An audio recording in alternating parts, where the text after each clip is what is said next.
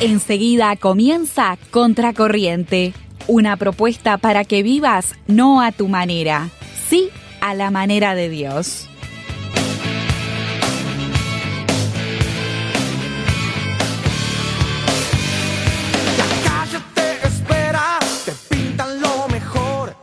Bienvenidos a un nuevo programa de Contracorriente, último día de noviembre, pisando el final del año a cuatro semanas de culminar el 2023, a 20 días de comenzar el verano por estas latitudes. Nati, ¿cómo estás?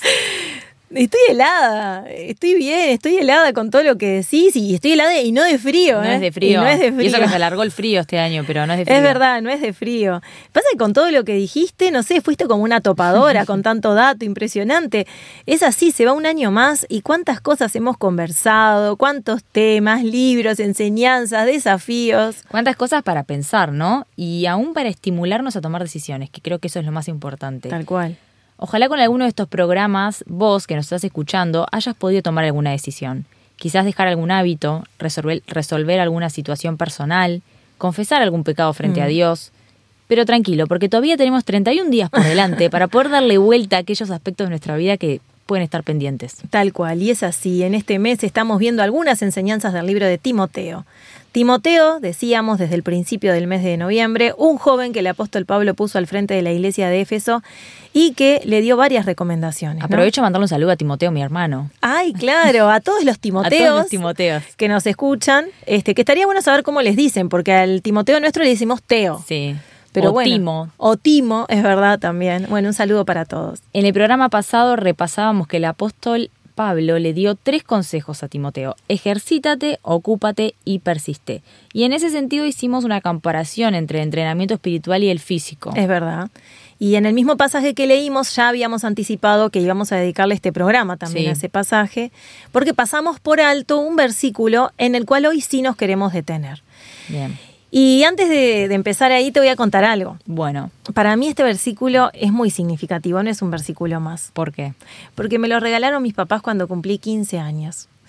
Y en la tarjeta que me escribieron me regalaron unas caravanas y me, en esa tarjeta me pusieron el pasaje de 1 Timoteo 4:12. Ujú. Y desde entonces me lo aprendí de memoria y cada tanto lo repito. Y si bien ya no me identifico mucho por, por la edad que tengo, No vamos a decir hace cuánto cumpliste 15 años, pero está. Hace un tiempo, vamos a decir nomás. este, ta, todavía me gusta. Te entiendo, pero creo que la audiencia no sé si sabe qué dice, ¿no? Ese No. texto. Dijiste, dijiste la cita, pero no dijiste qué, qué versículo era. Ya que te identificás, ¿por qué no lo decimos, no? Claro, bueno, léelo vos, dale. Ninguno tenga en poco tu juventud, sino sé ejemplo de los creyentes en palabra, conducta, amor, espíritu, fe y pureza. Bueno, evidentemente entiendo que ya no te identificás porque dice ninguno tenga en poco tu juventud. No quiero decir que no seas joven, Bueno, muchas pero gracias. viste que hay una edad estipulada más o Y menos de lo que de la claro, juventud. no, con 44 ya no puedo decir que soy joven. Diría, y- eh, en, en la escuela dominical de la iglesia a la que concurría, yo estaría en la clase de jóvenes B. Ajá, la segunda parte de los jóvenes. Claro, los jóvenes de la B. Claro. No, no, ya no sos de la A. La operadora me mira y se ríe, está mal eso. Pero bueno, no importa. ¿Cuántos años a- tiene nuestra operadora igual? A ver, Vivi. Eh, 25. Ah, bueno. Ah, está en la A. Está en la A. Es la en mi iglesia son los jóvenes adultos. Ah, los míos, los Claro, de 44. Bien, bueno, vos sos de la A, yo soy de la B, y si no soy adulta. O en la B. No, mentira. Pero en su momento, cuando tenía 15 años, este texto en realidad me ayudó a comprometerme más con la propuesta de la vida cristiana. Eh, de hecho, lo utilizo para regalárselo a los jóvenes, este, alguna vez eh, que otra, porque creo que resume muy bien lo que Dios espera de nosotros, pero también creo que resume el plan que Dios tiene y los beneficios de ese plan para nuestra vida. Y yo ahora que lo estaba releyendo mientras hablabas, me cuestiono, ¿por qué te parece que dice ninguno tenga en poco tu juventud? Y bueno, porque justamente eh, yo creo que uno tiende a subestimar a los más jóvenes, ¿no? Mm, en el sentido de sí. que pensamos que es una edad en la que no saben este, ni lo que quieren, Mm. ni a dónde van. Y también, este, como es propio de la edad, son cambiantes del humor, no sé. Sí, sí, son influenciables, Claro. fácilmente manipulables. Y bueno, tal cual, creo que por eso Pablo le dice, ninguno tenga en poco tu juventud, ¿no? Como que ninguno te demerezca. Sí, yo creo que también le dice así porque en general un joven como que no tiene opinión formada en ningún aspecto de la vida, ¿no? En general como que tiende a repetir lo que le dicen los amigos, como que va con la corriente, Claro. también repite lo que le dicen en la casa, a sus padres, capaz sin analizar mucho tampoco, ¿no? Y en realidad no tiene mucha idea de nada y, y algunas cosas las idealizan en la vida, ¿no? Es verdad. Eh, por ejemplo, el clásico, yo a veces lo digo en la clase, ¿no? El hablemos sin saber. Sí. ¿no? Tirás un tema y ellos hablan de Sí. todo, opinan del trabajo, la familia, el país, los presidentes, pero en realidad no tienen idea de nada. Pero bueno, veo que cuando hablaste vos te incluiste en el grupo, me pareció a mí. No, no me incluí, al revés. Ah, perdón. Los hablé en tercera persona. Porque creo que esas característic- características pertenecen a un joven menor de 25, no sé. Es A una ver, opinión. ¿qué dice diría Vivi, que tiene A ver, 25? dale, Vivi. No ¿Esas características te, te- te identifican? No, dice, que, no. Que no. Que no dice le- que no quiere hablar. Dice que no quiere hablar y que no, pero que igual aclara que no se identifica con esas características. Que Bueno, esa es una persona decidida. Entonces está bien. Las que está para menores de 25 Está bien, años, entonces ahí 25 entiendo por qué no te incluiste, ¿no? Claro. Pero bueno, vamos a seguir. Creo que la lista de actitudes que Pablo le menciona a Timoteo en, este texto, ¿no? que le dice palabra, conducta, espíritu, fe y pureza, no es una lista cualquiera, no es caprichosa, ¿no?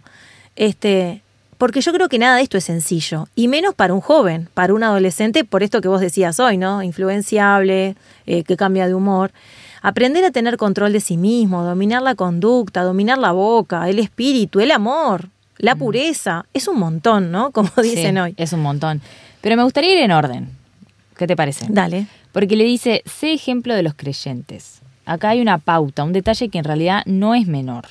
Como Timoteo iba a estar al frente de una congregación, de algún modo Pablo le está, dic- le está haciendo ver que hay una expectativa depositada sobre él, que otros van a estar viendo o midiendo que él cumpla lo que tiene que cumplir. Claro. No solo las personas que iban a la iglesia, sino los de afuera. Y creo que ahí está el detalle importante. Bueno, mientras yo te escucho me viene a la mente algunas expresiones que, que he escuchado, por ejemplo, de ¿qué? ¿Este va a la iglesia? Ah. ¿No? O ¿qué? ¿Ese es cristiano? Mira, si la gente de la, que va a la iglesia es así, no sé, vos me haces que sí con la cabeza mientras yo te hablo y te pregunto, ¿te pasó alguna vez de cruzarte con personas que, por ejemplo, dejaron de ir a la iglesia o que se fueron ofendidas por una mala experiencia que tuvieron con alguien? Sí, sí. ¿Sí? Pero creo que me parece que muchos de nosotros cristianos conocemos eh, experiencias así. Sí, claro. ¿Vos conocés? Sí, claro. Sí, varias veces. Eh, que se han ofendido por, por diferentes circunstancias. Eh, pero voy a contar una en particular. Hace años me pasó con un compañero de estudio, que hasta el día de hoy lo conozco, trato con él, porque hoy trabajamos juntos, ya no es de estudio. este, y me acuerdo que yo, claro, intenté invitarlo a la iglesia, a testificarle. Pero él, su primera expresión fue, en la iglesia, eh, la iglesia lo que busca es sacarte la plata. ¿no? Entonces, eh, evidentemente, esa idea que él tiene de la iglesia, donde ya nos metió a todos, ¿no?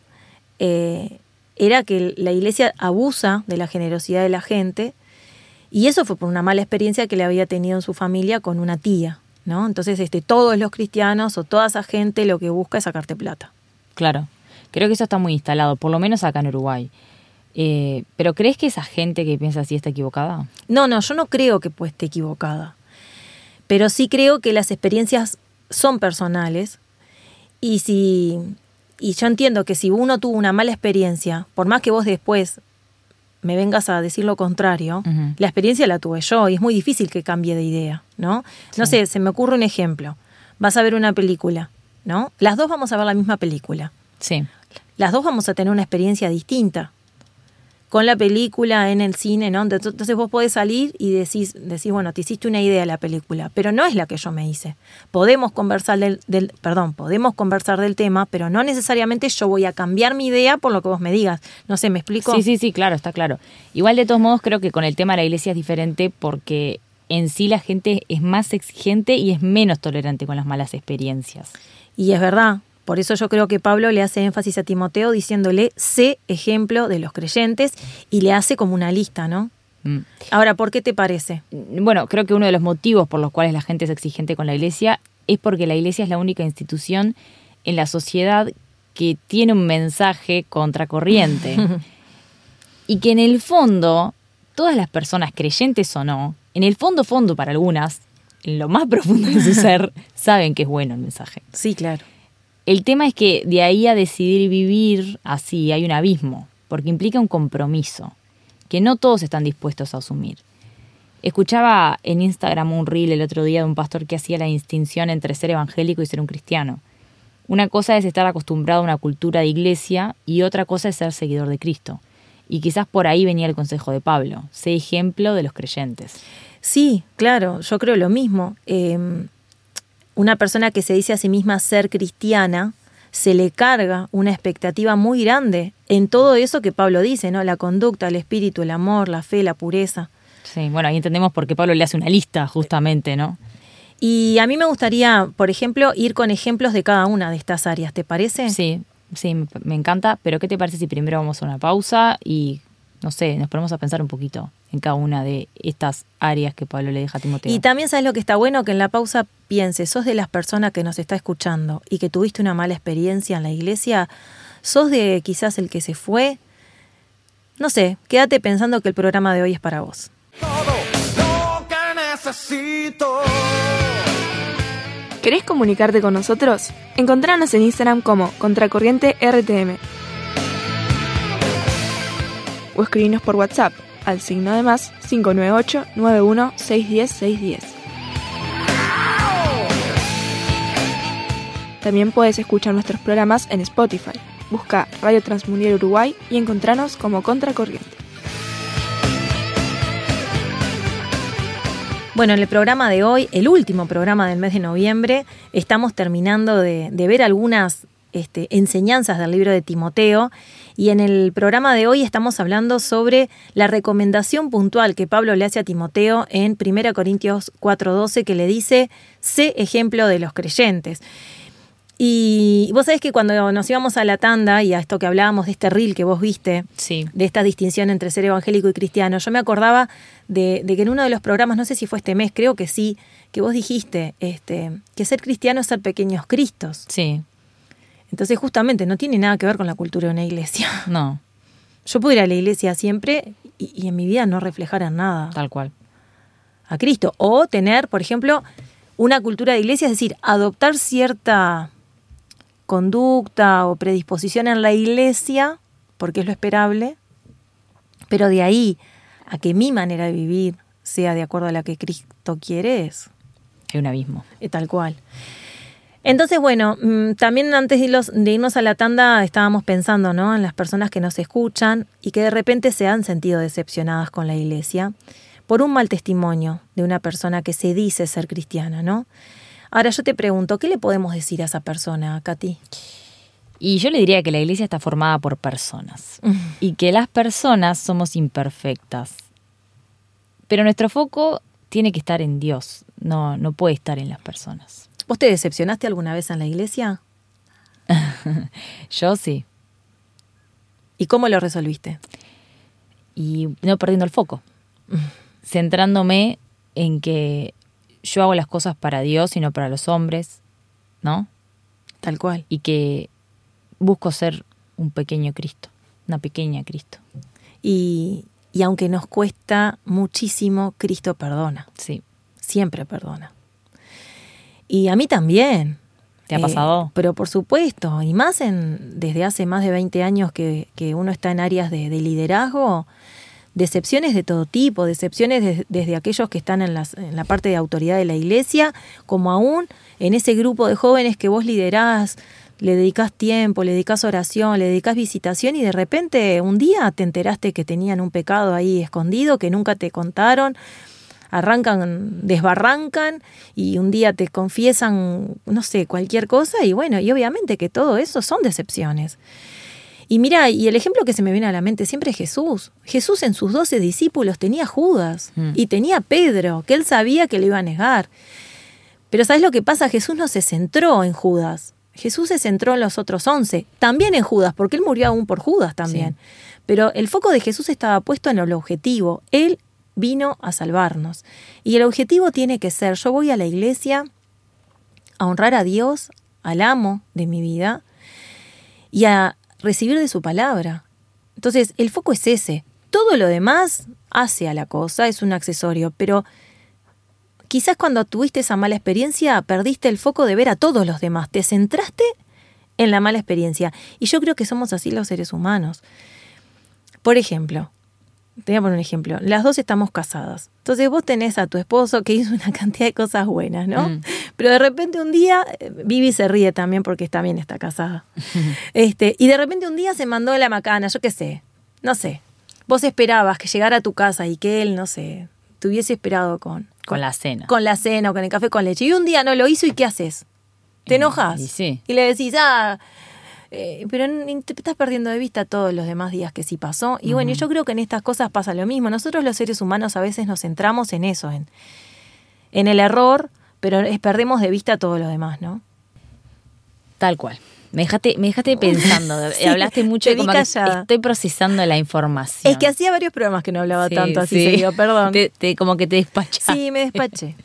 Pero bueno, empecemos a ver palabra por palabra, ¿no? De los, de los consejos que le dice Pablo a Timoteo, ¿no? Dale.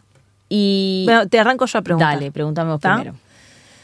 Por ejemplo, ¿qué significa ser ejemplo en la palabra? Bien.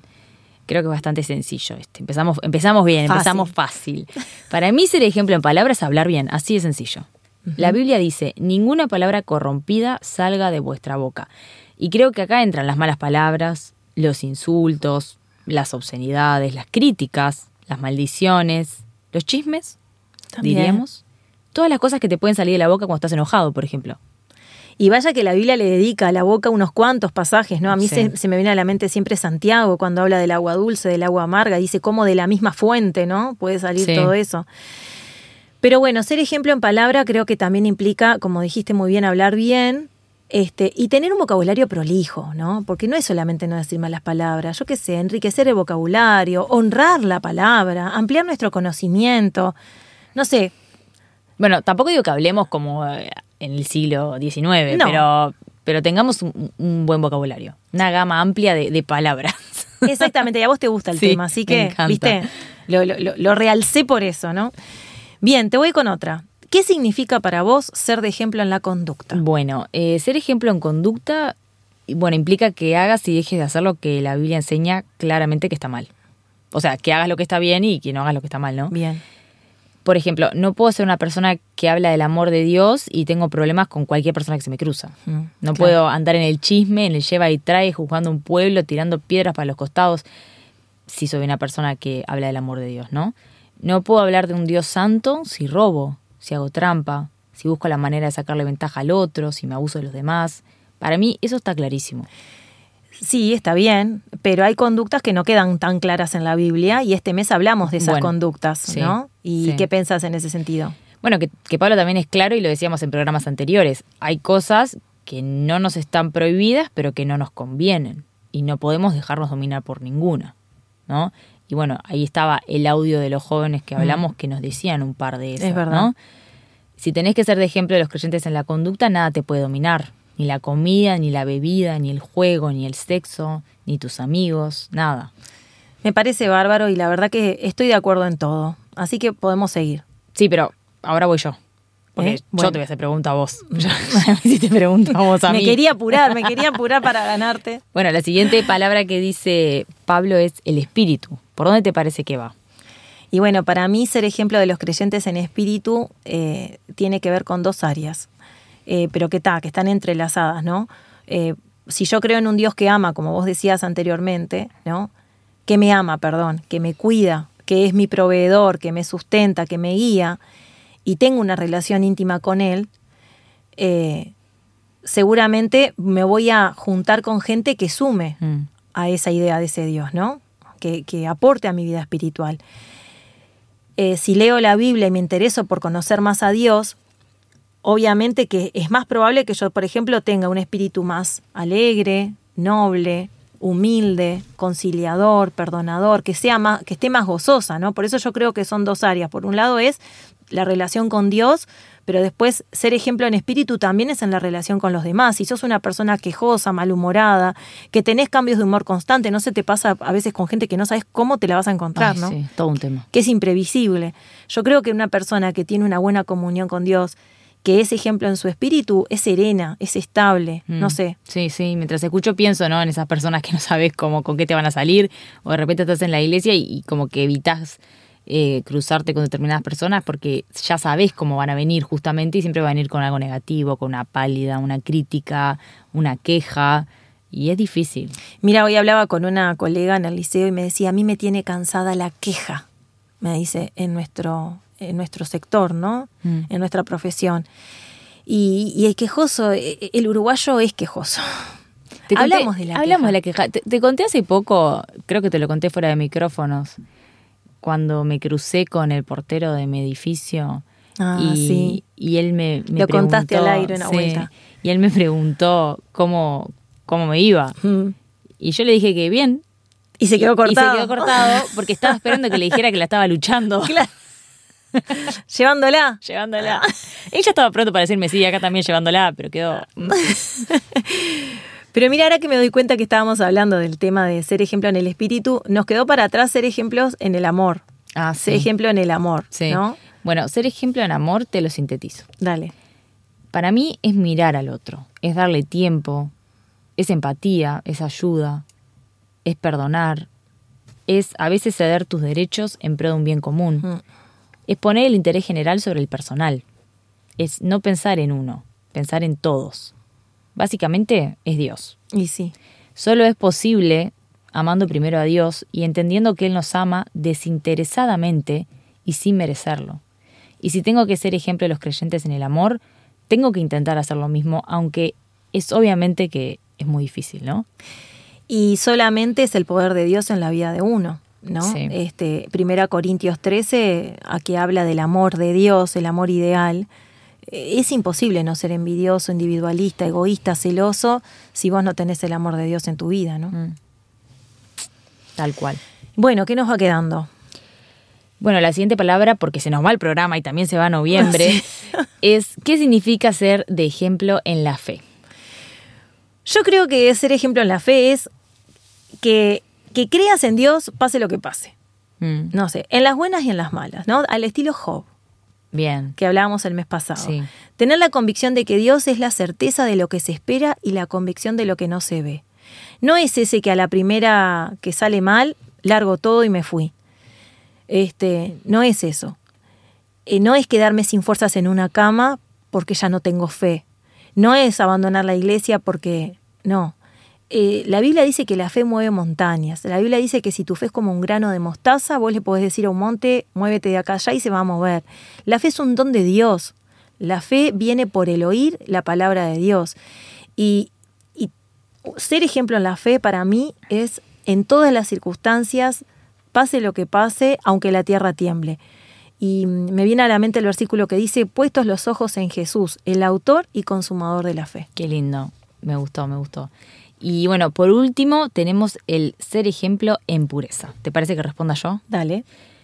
Y yo creo que este es el resumen de todas las palabras anteriores.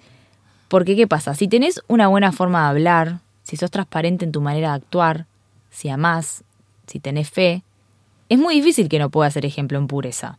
Porque la pureza es todo eso que no tiene mancha. ¿No? Buscando sinónimos como, como me gusta. De esta, eh, sinónimos son sencillo, inocente, simple.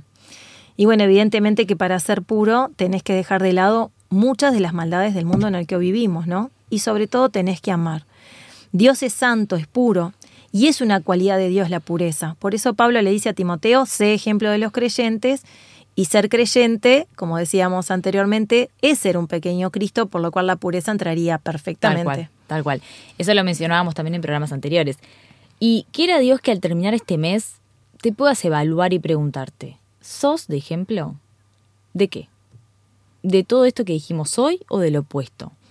¿Sos de los que a veces prefieren evitar por tu manera de hablar?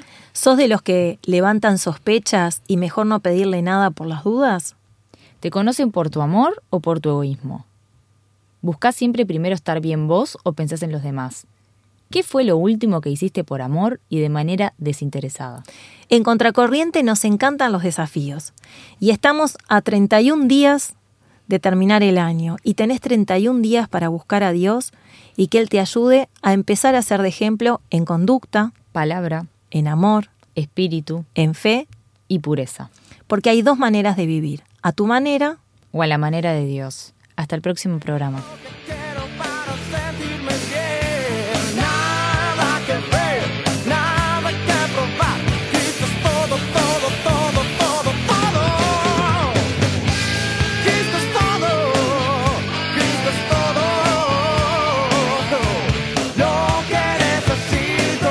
Aquí escuchaste Contracorriente, desafiándote a vivir no a tu manera, sí, a la manera de Dios.